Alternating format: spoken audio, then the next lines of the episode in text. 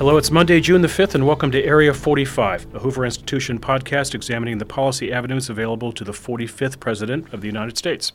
I'm Bill Whalen, a Hoover Research Fellow.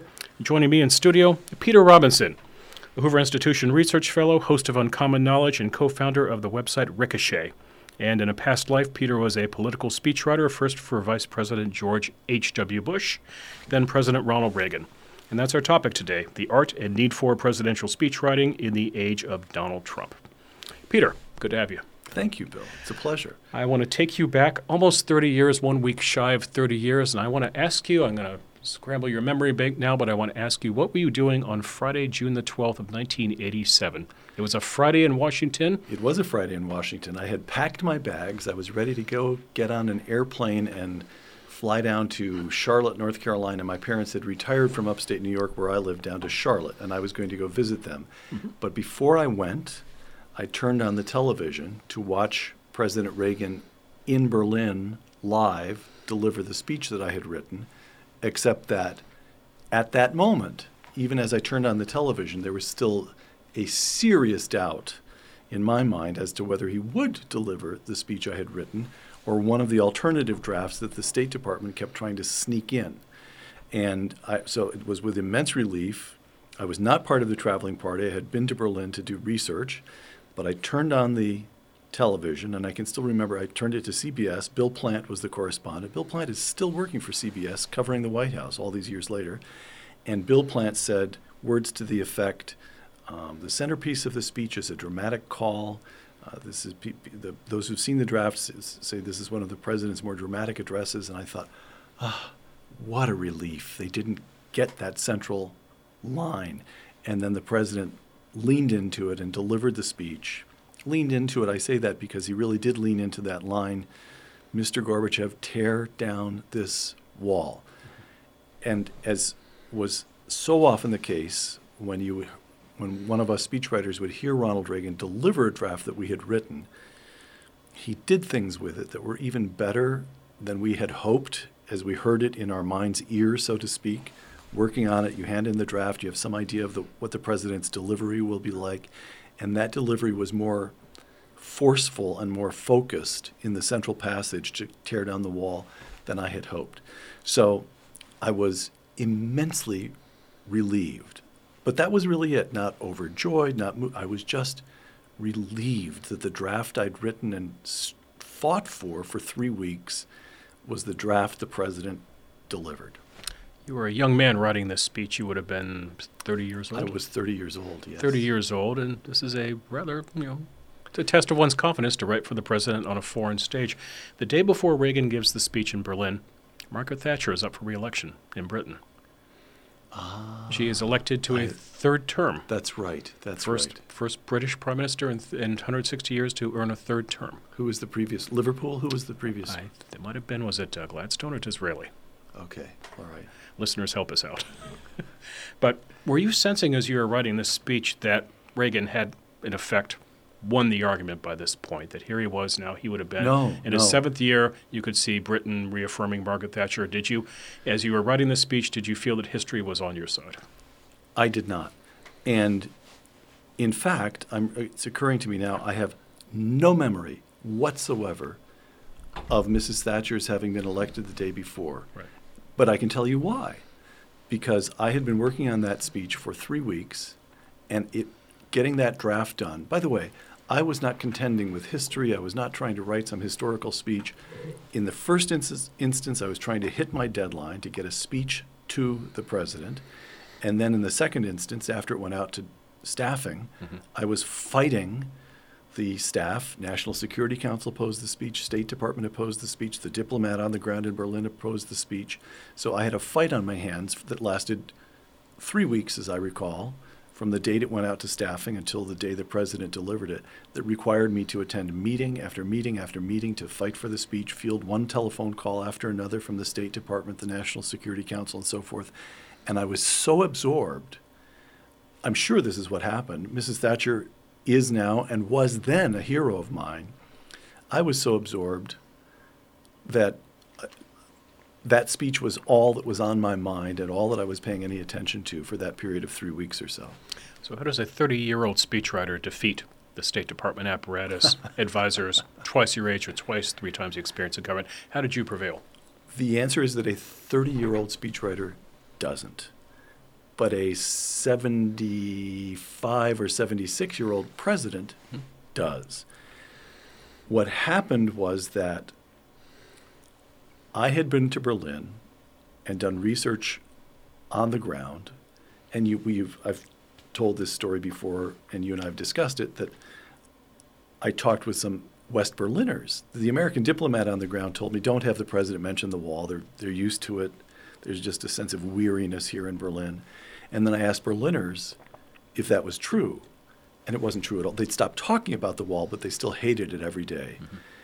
And a lovely woman, our host at this dinner party, a woman called Ingeborg Elz, who just died a couple of years ago, became angry and said, if this man, Gorbachev, is serious about this talk of glasnost and perestroika, he can prove it by coming here and getting rid of this wall. And that went into my notebook. And it was a, that was a moment. If the president had been there in my place, I knew he would have responded to that. Decency, common, uh, uh, common decency, simplicity, it was powerful. Okay.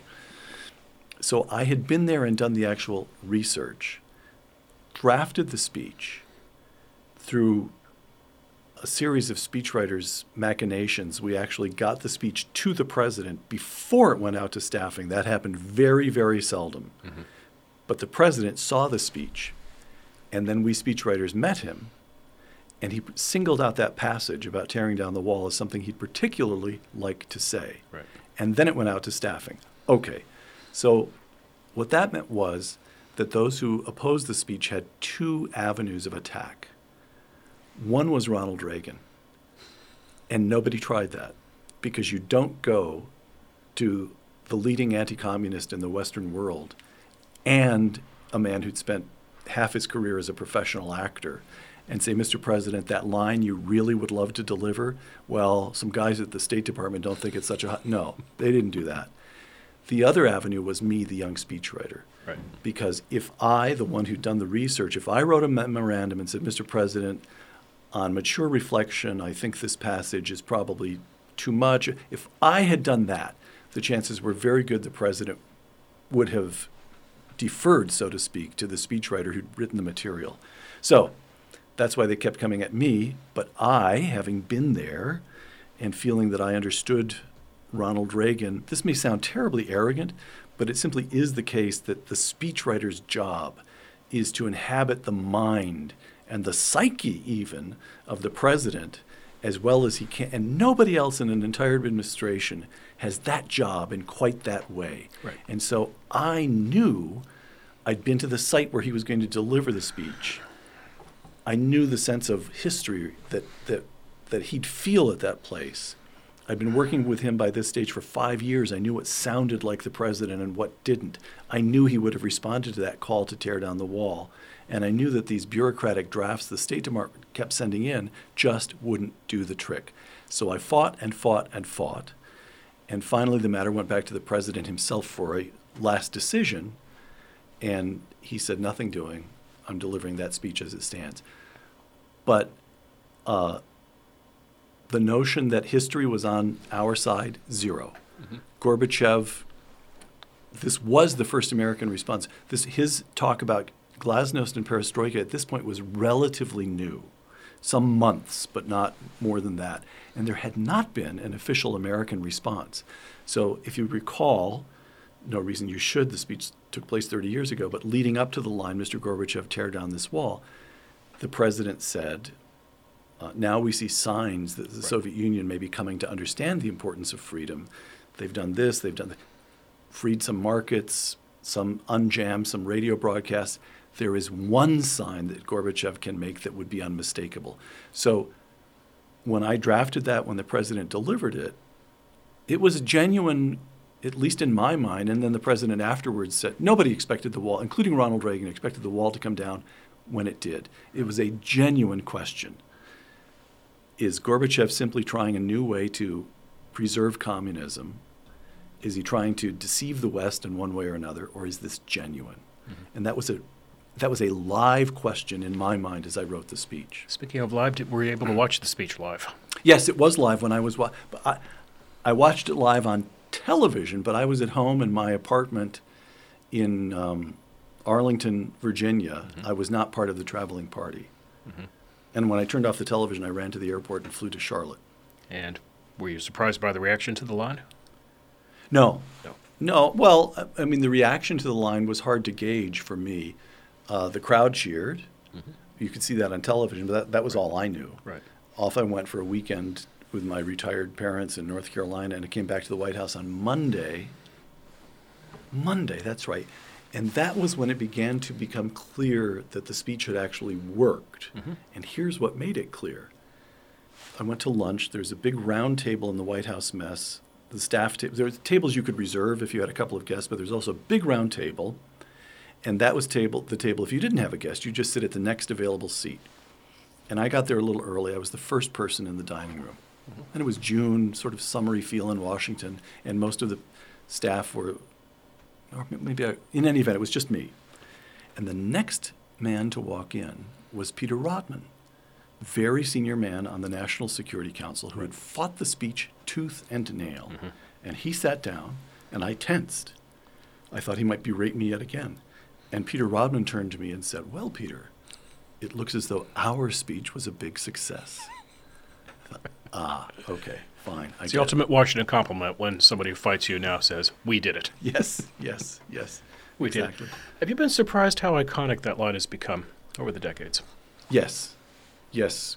Uh, I would not have. Uh, so, in the the way our speech writing shop worked, everybody was aware of the president delivered half a dozen or so bigger than ordinary speeches each year.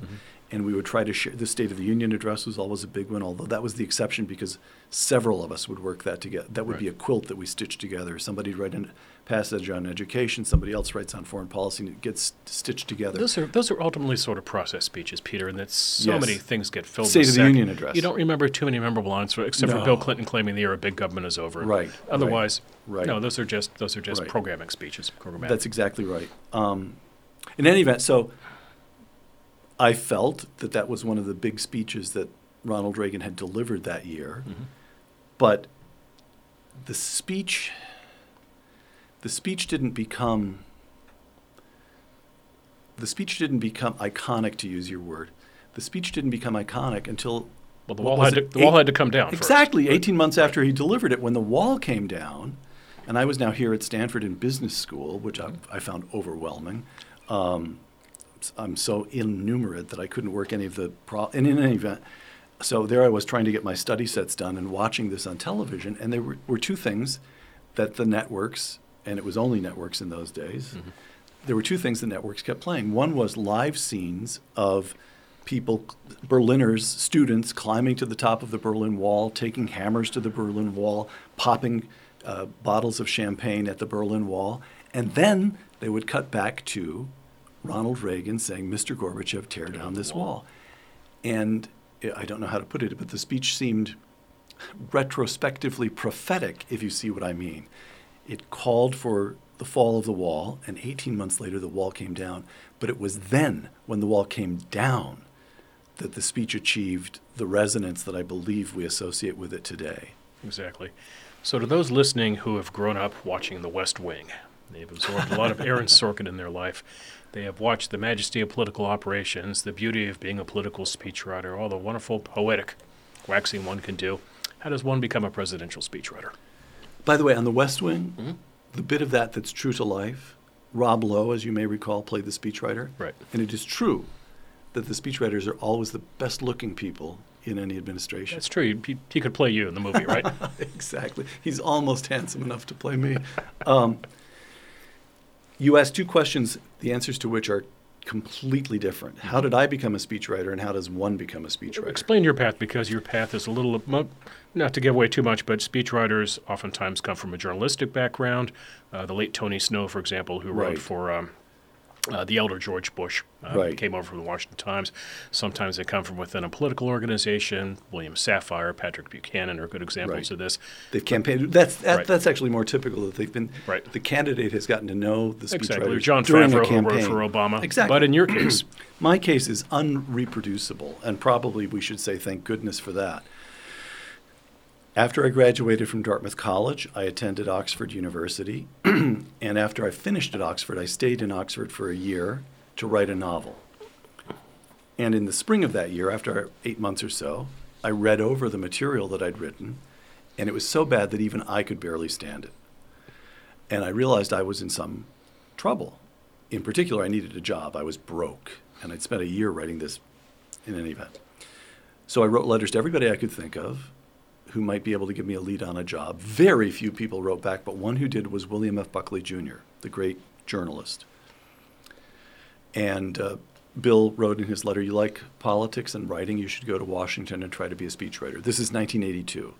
And if you get to Washington, get in touch with my son Christopher. right. I flew to Washington in the summer of 1982. Christopher Buckley was then chief speechwriter and only speechwriter to George H.W. Bush, the vice president. And I recall distinctly walking into that, into the old executive office building to meet Christopher thinking, oh, if only he can get me a job writing speeches for some member of Congress. And for some reason, I had fixated. I thought writing speeches for the Postmaster General would be a good job. How that entered my head, I don't know, but that was my highest aspiration. And I chatted with Christopher for maybe 10 minutes. And Christopher said, Well, I'm leaving the job in two weeks, and my replacement has just fallen through. I really don't see any good reason why you shouldn't write speeches for the vice president. And by the way, while you're in the building, go downstairs, one flight of stairs, and introduce yourself to Tony Dolan, the president's chief speechwriter. I did that. While I was talking to Tony, his phone rang, and it was uh, Dan Mahoney, long since dead, Dan Mahoney of blessed memory, who was running the campaign for governor of Lewis Lehrman against Mario Cuomo. Cuomo. And they needed a speechwriter. So I hear Tony, I can only hear Tony's end of the conversation, speechwriter. Oh, yeah, well, I have a guy right, standing right in front of me as it happens.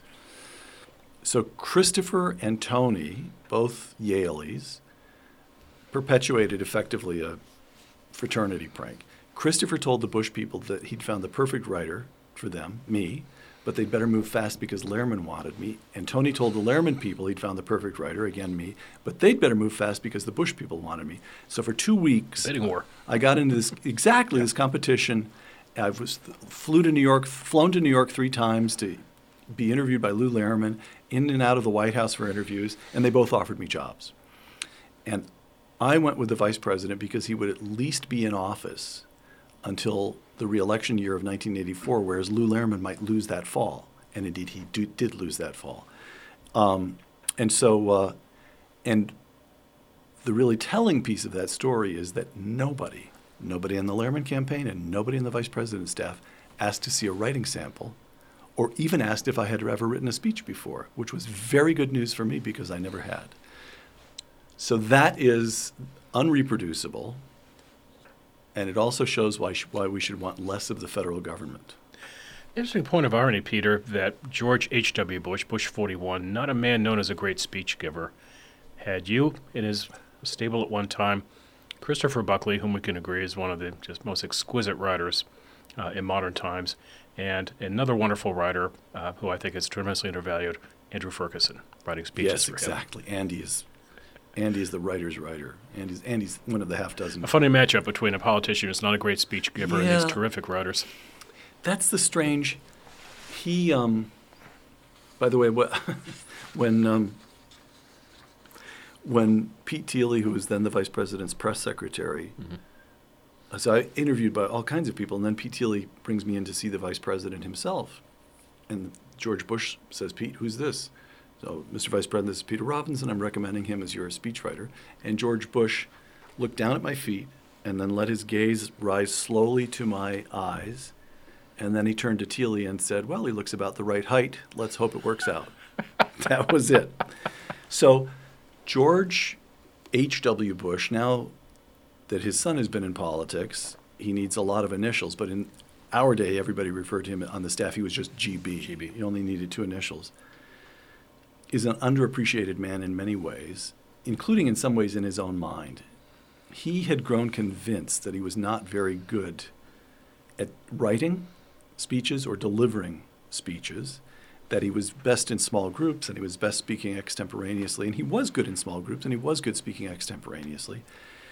And the result of all this was that, um, and then it's also his approach to politics. For him, he loved the telephone, he loved working inside the Beltway, phone calls, meetings with members of Congress, delegations from this interest group or that interest group, Right. studying policy. And to him, giving speeches was a, was a kind of onerous duty that he had to do in addition to the real work, as opposed to Ronald Reagan, where it was just the other way around. Ronald Reagan viewed speeches as an act of governance. You talk to the American people, you will rearrange the political landscape outside the Beltway, and the Beltway will rearrange itself for you. But it should be said that George Bush was actually a very literate man. He was a fine writer, as we now all know because a book of his letters has been published, a fine feeling writer with his own voice. Right. And when when he took time when he took time to prepare a text and delivered it as written, in other words, surrendered himself, so to speak, to the text itself, he could give a very good speech. But it took special circumstances. Uh, I, I could tell you half a dozen different stories, but one in particular, um, he was present at the dedication. This shows how long ago it all was, Bill. He was one of those dedicating the Hubert H. Humphrey Metrodome in Minneapolis, which has since been torn down. Right. That's how long ago this happened. And it's Minneapolis, uh, heavily sca- settled by Scandinavians, so the King of Norway is there, and a Prince of Sweden, and so forth, and the Vice President of the United States. And there was an echo in the Metrodome from where he, uh, on the field, where he, there was an echo to him. So he heard himself saying, my fellow Americans, Americans, Americans, Americans. And he, he, all he could do, no chance to ad lib, it was throwing him off. All he could do was stick with the script. Mm-hmm. And there wasn't an echo where the audience was seated, or at least where our portion of the audience was seated. So we, the speech is delivered. It actually was a, he, he delivered it beautifully. He actually had a lovely voice and a certain sense of dignity about him. And he stuck with the script. No, no wandering around, no ad libbing. And we got onto the airplane. Mrs. Bush came straight back and said, "Who wrote that speech? That was that was very good." And of course, the speech was no better or no worse than all the material we gave him. It's just that he got so rattled by the sound system, he actually delivered it Did for it, once. right. Anyway, All right, let's skip past 42, 43, 44, and let's talk about 45. 45. Assess Donald Trump as a speech giver. You know, he's not bad. He he went. Well, let's put it this way: he's similar to George H. W. Bush in the following sense. He clearly doesn't like giving speeches, or it's not his first recourse. Ronald Reagan had a problem, political problem. He'd st- immediately start thinking in terms of what he would say, what themes he would use, how he would explain himself to the American people. Donald Trump reaches for his phone and starts tweeting. He's given two speeches that I believe show that when he feels he has to deliver a speech, he can do a reasonably good job, and really quite a good job. And those speeches are his address to a joint session of Congress, which was beautifully written, delivered at the very worst. It was delivered competently, and there were several passages where he really, he really, he really, he really touched the audience. I thought. That was one, and then the, the second was the speech that he delivered. What what it would it have been ten days ago or two weeks ago now in Saudi Arabia, Right. which was that was a speech that con- included some very powerful lines. Terrorists do not worship God; they worship death. Mm-hmm. Whoa, very powerful line that says everything that needs to be said in a certain sense, and he delivered that pretty well. He's not Ronald Reagan. But when he needs to deliver a speech, he can do so. He can do so. And he, I don't know who wrote either of those, but he has people around him who are capable of writing good speeches, well crafted speeches, speeches that move people, that do what a speech needs to do, which is give the audience a sense of going on a journey with mm-hmm. the speaker.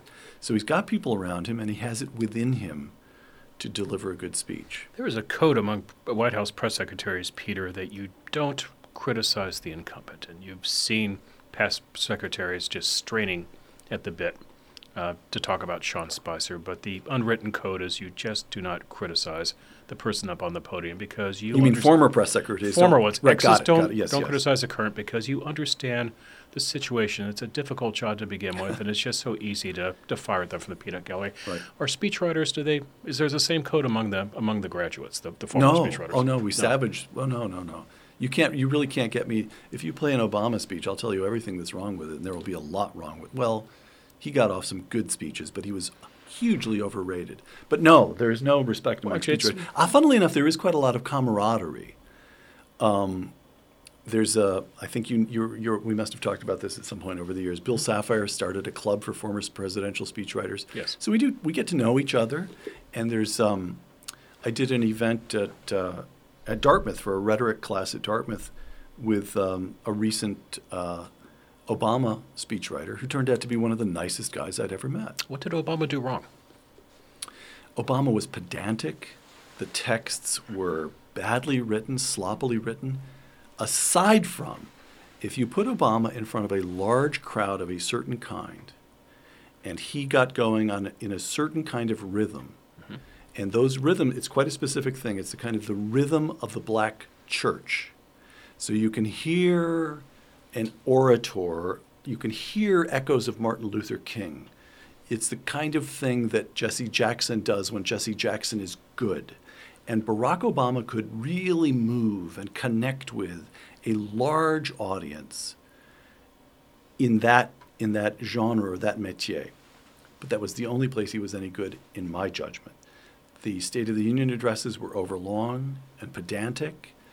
There was a strong tendency for him to talk down to his audience.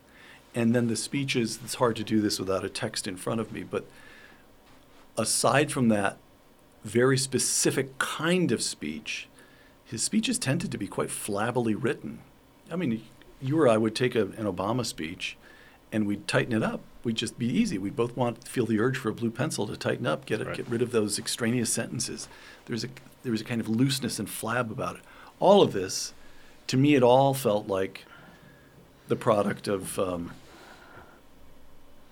some a graduate seminar at some fancy institution. That's what it felt like to me. Right. So we're approaching Peter the five month mark of this presidency. I thought you meant uh, we're about to say the five month mark of this podcast. That too. I'm yammering on.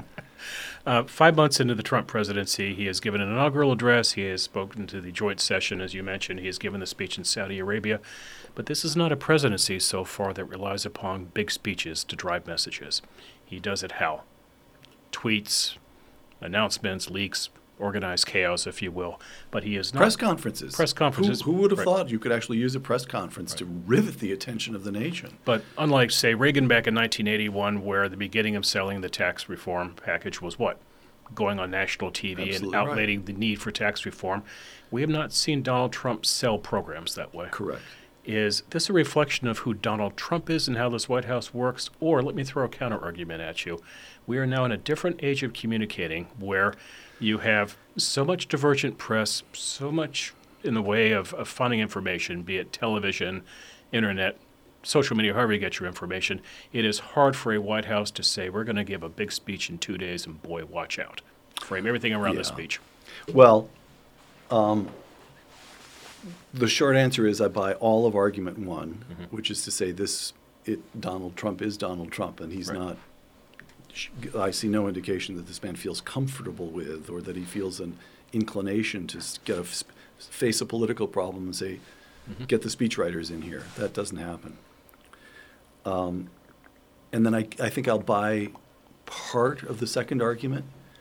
So, for sure, in the 1980s, when the White House said to the networks, "We need airtime tonight," there were no questions. Right. You'd go live at from the Oval Office at eight or nine o'clock, and all three networks, and there were only one, two, three networks in those days, or PBS, I suppose, counted as a kind of nascent network. you'd get airtime, no questions asked. Well, not quite no questions asked. They'd want an advance copy of the speech so they could have their commentators ready to go and so forth. But there was no pushback. Right. And now nobody wants to cover a presidential address. What that's boring. We can make far more money putting on uh, Jeopardy, right? Right. Well, Bush, Okay. the Bush, the Bush 43 White House would have to fight tooth and nail to get airtime other than Fox News. Is that so? That is Okay. so. They would have to. They'd have to go to the networks and scream bloody murder to show the president's speech, and the, and the media would push back saying, "It's just a speech. It's, It's really not newsworthy." Yeah. But here's the funny thing, Peter. Donald Trump is good. Is good business for TV. Donald Trump is good business for TV. What I'm not sure about is so you say you say he hasn't used speeches to define his agenda, but He's I'm not sure he's defined his agenda. He's been using speeches in what I'd say are very pro forma ways. But he's been doing speeches he has to give. Yes, He has to give an inaugural yes. address. Well, he doesn't have to give the joint session of Congress, but if you're going to go traveling overseas, my goodness, you have to have have at least have one speech. anchor speech explaining Right. what you're up to. But he's not going around the country. He's not going to the heartland and giving an economic speech. He's not giving a speech on health care. He's not giving a speech on infrastructure. He's letting he's letting his agenda be driven in other avenues. Yeah, well, that's the question. Is the agenda being driven? Is Right. it being adequately driven? I, it would seem to me on the evidence of Capitol Hill, That could be a separate podcast. yeah, separate podcast. He's not getting very far. So, on the other hand, um, I guess the question is, can he do this? Is this the new form? Right? Is Right. this is this what is this what we're in for? We've got speeches from for 2,500 years. Pericles gives speeches, and there were probably important speeches before then that we haven't come down to us. But we've got for 2,500 years the fundamental act of governance, the fundamental act of executive governance remains unchanged. It is one human being going before his countrymen and speaking to them and attempting to achieve a shared sense of values and attempting to deploy arguments that persuade them. And Donald Trump is the end of the line. Well, is he? Or is he just Donald Trump and his successor will get back on to speech giving? Mm-hmm. I'm dubious that he can. I'm not even sure how to frame this because we're still, everything is so wild, all the rules are being broken. It still feels as though almost anything could happen, and it's difficult. It's still too early to draw any conclusions. Sure. But I think I would argue that he could have done better, and that if he made use of speeches, he might have. That would have been one instrument that would have enabled him to do better. I'm curious about this because he is uh, approaching five months. He'll soon be at six months, and he'll be at eight, and eventually 12, and there will be a lot of pressure to give a progress report. so, do you think he is going to give out know, he'll give out tweets. thousand he'll tweets out- on what I've done over the right. past year? He'll do it. It'll be an eight-point tweet. Would be my guess. or perhaps go somewhere in the lower 48 and give a big speech saying, Here is how I've changed politics in America? So much depends on who's, as best I can tell, mm-hmm. so much depends on who's talking to him, who, who, what he's listening to. I would argue, and I'll bet I could drag you into arguing it with me. If I got invited into his Oval Office, I'd say, listen, Mr. President, you were really pretty darned good when you delivered that at joint address to Congress. And if you look at the press that evening and the next morning, early the next morning, because he went right back to tweeting the following morning. I mean, it was from, but in any event, the press, several people used the same line that this was a delayed inaugural address. Finally, Donald Trump had become presidential. He had laid out his agenda. If you looked at the reaction and then uh, in the chamber as he was speaking, and listened to the Republicans as they were interviewed afterwards, Republican senators and members of Congress, I had the feeling that he was establishing himself as the leader of his party. Right. They had questions about this guy. How close do we get to him? Do we have to maintain our own distance? And he established himself as leader of his own party. Now, he, he himself stepped all over his message beginning not quite 12 hours later, but he had 12 good hours, and it was because he delivered an effective, well written speech. If he'd stayed out of his own way and followed that up with additional speeches that would flesh out various aspects of the agenda, I think he'd he'd be further along than he is now. I Uh, particularly on the domestic agenda. I agree. I uh, there's a temptation to say let Trump be Trump, just as let Reagan be Reagan. Let letting Trump be Trump is to send Trump on the road and put him at rallies, mm-hmm. put him in front of very large, adoring audiences where he feeds off the energy Right. and he becomes vitalized. But I think the problem with doing that, Peter, now that he is an incumbent politician, is he will stray off message. And he will get into crooked Hillary, fake media. He'll just Right. get sidetracked, and the media will run with that, and he'll step on whatever message he's trying to drive. That As day. you know very well, particularly during a campaign, you'll use the same stump speech over and over and over again and alter one paragraph Right. because the press can't help themselves. They travel with the candidate. They're not going to report on the stuff they've heard before. They always go to what's fresh and what's new. And with Donald Trump, you're not able to establish. Pat Buchanan, when he was communications director, told us speechwriters something he'd learned from Richard Nixon, which was mm-hmm. you weren't done with a speech until you were able to draw a line under the sentence in the speech that would be the lead in the New York Times. Right. What's the one quotation with which they lead? Richard Nixon taught Pat Buchanan. Pat Buchanan insisted on it as a discipline for us. You cannot do that with Donald Trump because you have no confidence whatever that he's going to stick with any text or talking points or themes. So, um, by the way, I say all this. This is a, probably yet another podcast. I actually don't think he's doing all that badly, uh, particularly in foreign affairs. There are all kinds of things that are going better than I would have expected.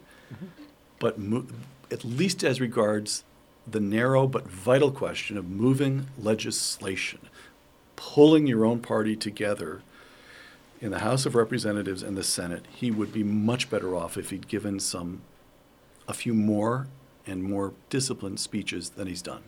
So I was listening to you last Friday. So for our listeners who, don't know already, Peter, Peter co-founded a website called Ricochet.com.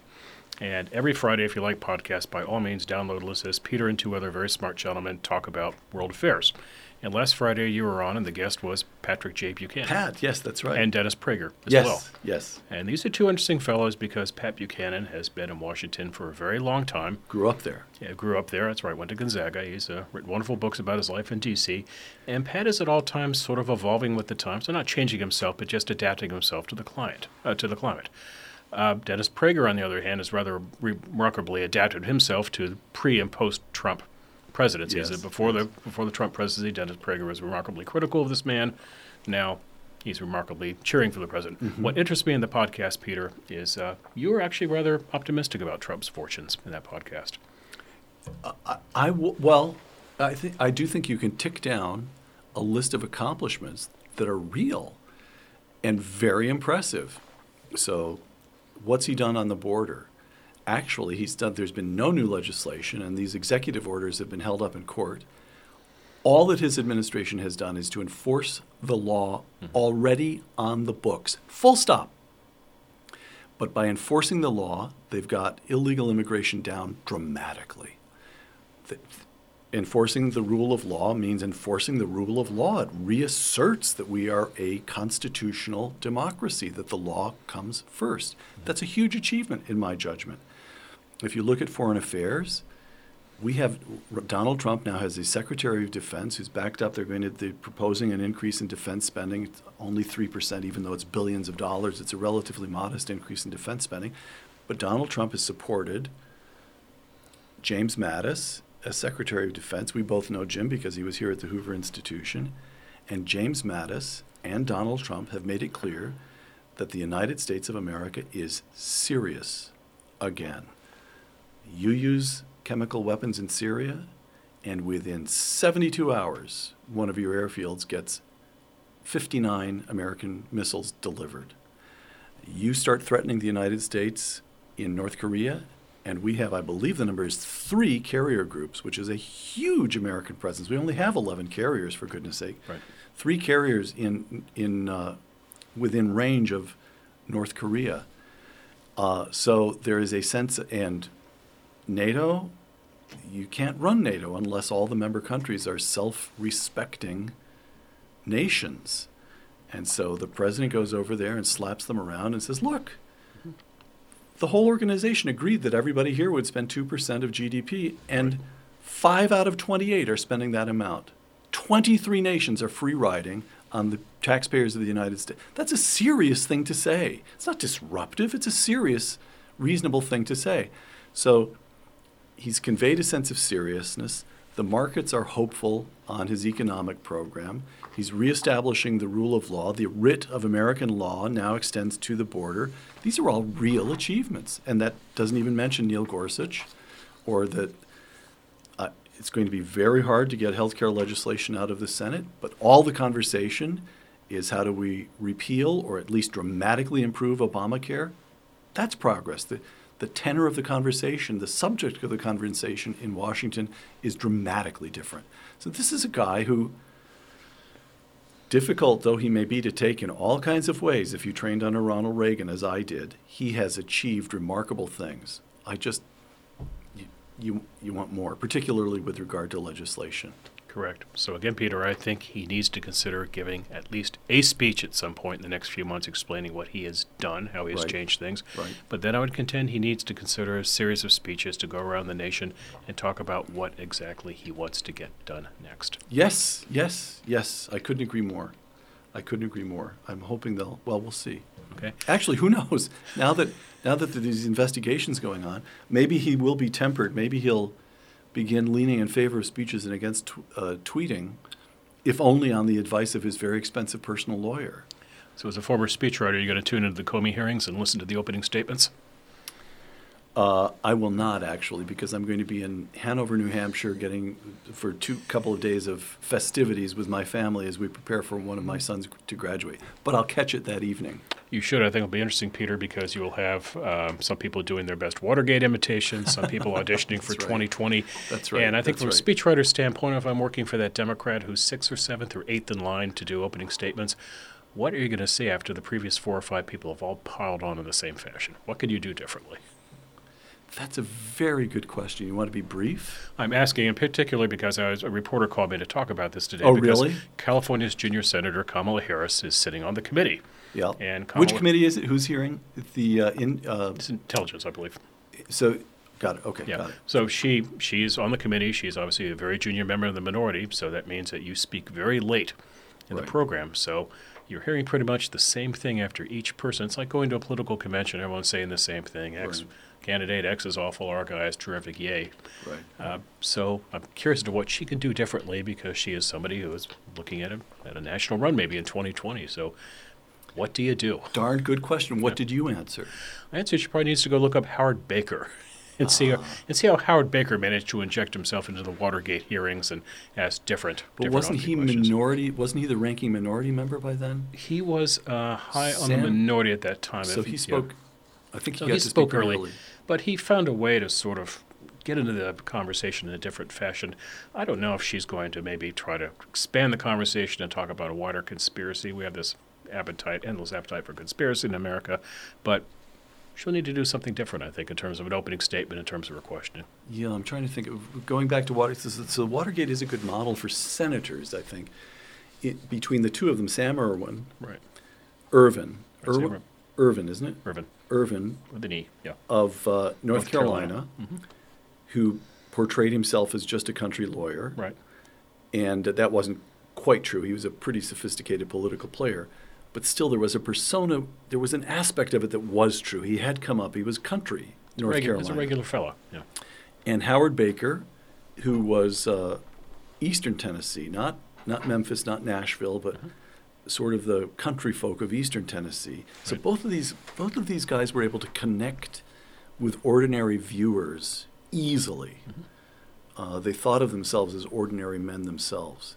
Kamala Harris, I don't know. I think Kamala Harris probably thinks of herself as a member of this new class, fancy education, uh, Silicon Valley money, the Barack Obama coalition, really, right? So is that going to work?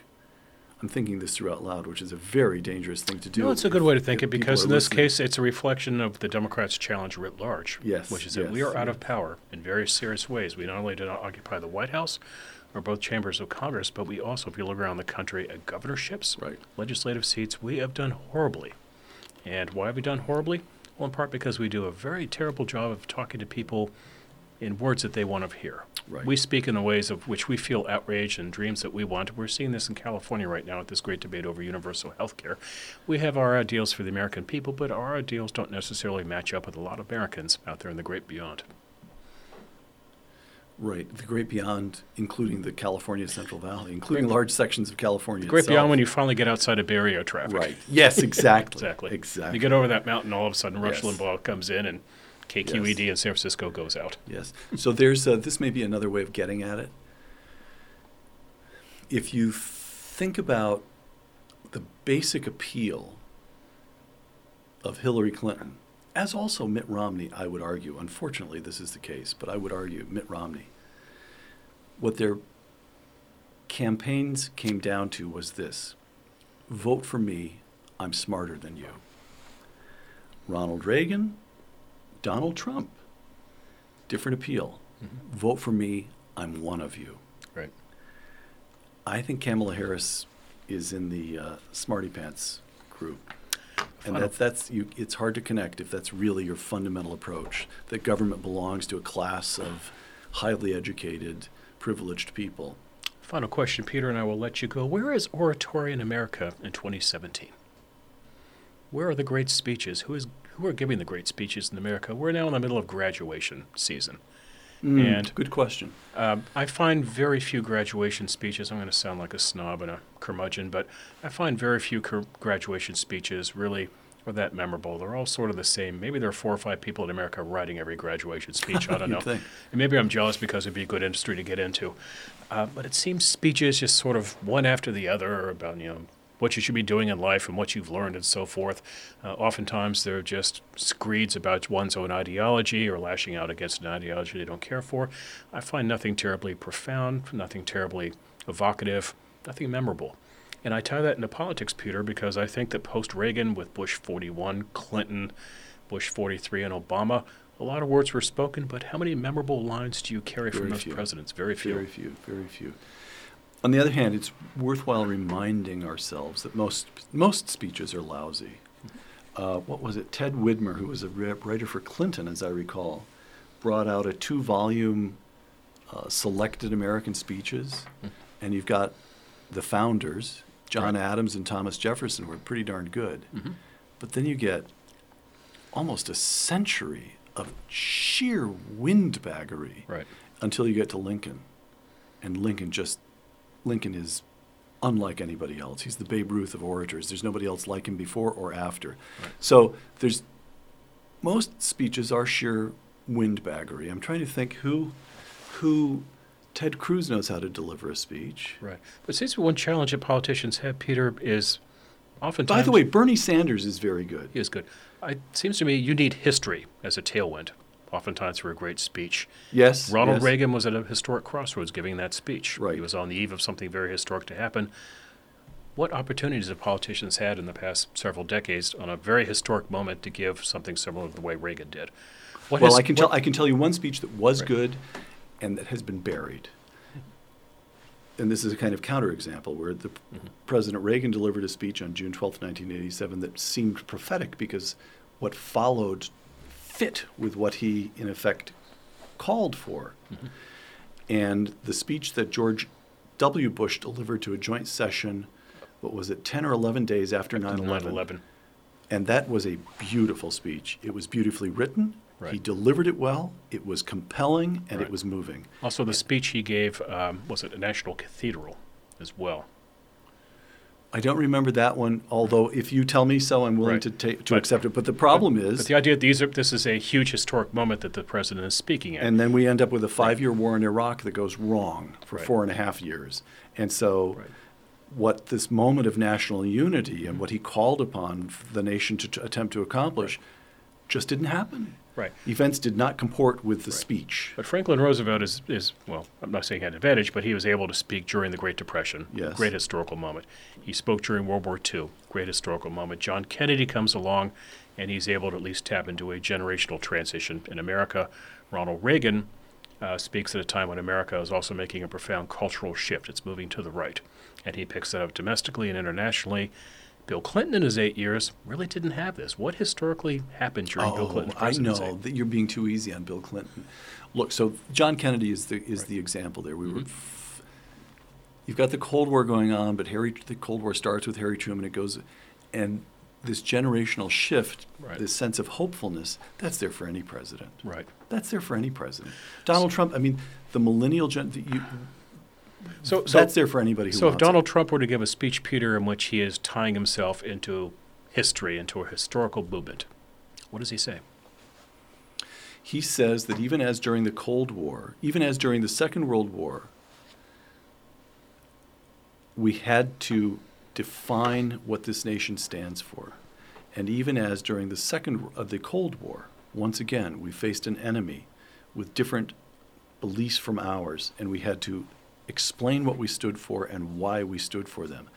So now, in this moment, when we face Islamic radicalism, that let us let, let's face it, these these radicals are not crazy. They have a distinct set of beliefs, and they view our society as corrupt and exhausted and ready to collapse. Mm. Let me tell you why we are not exhausted or corrupt or ready to relax, uh, to, ready to collapse. And from there, a reassertion of fundamental American principles. And I would also say you, you, you uh, talk about, um, you also want to talk about the new economy that's so. Yeah, something like that. I'm talking off the top of my head here, but something like that. Yes. Part of that would make for a very good UN speech.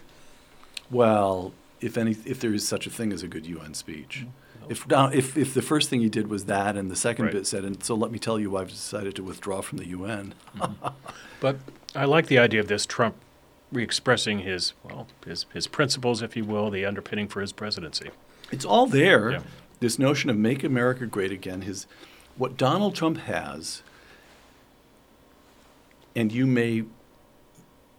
It's a good thing we're separated by a desk because you might want to slap me out of my what will sound to you like a silly statement. What Donald Trump has is a deep fund of natural piety. And I don't mean piousness. I mean piety in the old the ancient, the Roman sense of love for native land. Donald Trump loves this country as it is, wants to improve it in various ways, but he loves it as it is. And if there is a choice between seeing this country flourish and our enemies flourish, he wishes victory upon us and defeat upon them. And that is something we haven't had in quite such a straightforward, instinctive, and totally unapologetic fashion mm-hmm. in some years now. Mr. Trump, tear down this wall. Give that speech. All right, we need to get out of here, but I'd be remiss done. not to give you a one minute to explain why everyone listening to this podcast should be tuning into Ricochet. Oh, Ricochet's uh, Ricochet. Ricochet is a um, conservative website, and it has a suite of podcasts which I think are run from fun. We have a weekly Ricochet podcast in which I appear with Rob Long and James Lileks, to outrageously fun, which is the Glop podcast. Rob Long, John Podhoretz, and Jonah Goldberg discussing Right. popular culture, movies, television, speeches, to absolutely fascinating law talk with Richard Epstein and John Yoo, in which they discuss the legal issues of the day. And I have to say, I find that I find that the most informative. Aside from reading textbooks on the law, that uh, that podcast I always I always learn a lot. It's always enjoyable, but I always learn a lot. And then we have on the website, so you can download those. There's a, those are free. The website itself, for that matter, is free, where we have issues being discussed. Members of Ricochet, membership costs five dollars a month. It's essentially free, but members of Ricochet, I mean, five dollars is such a small nominal amount. Members of Ricochet discuss issues among themselves. It's a kind of sense of community. We charge a little bit each month so that we have the right to kick people off the site um, it, you have to give us your name and so forth. And when we accept your money, you also have to sign uh, that you accept the terms and conditions. And that's very important because it means there's no garbage, there's no vitriol, there's no trolling on Ricochet. We can keep it literate, civil, fun conversation. Very good. Peter Robinson, thanks for joining us. Enjoy Hanover, and on June the 12th, I hope you are somewhere raising a glass and toasting Ronald Reagan and your own role in playing part of that history. Bill, thank you very much. Thank you.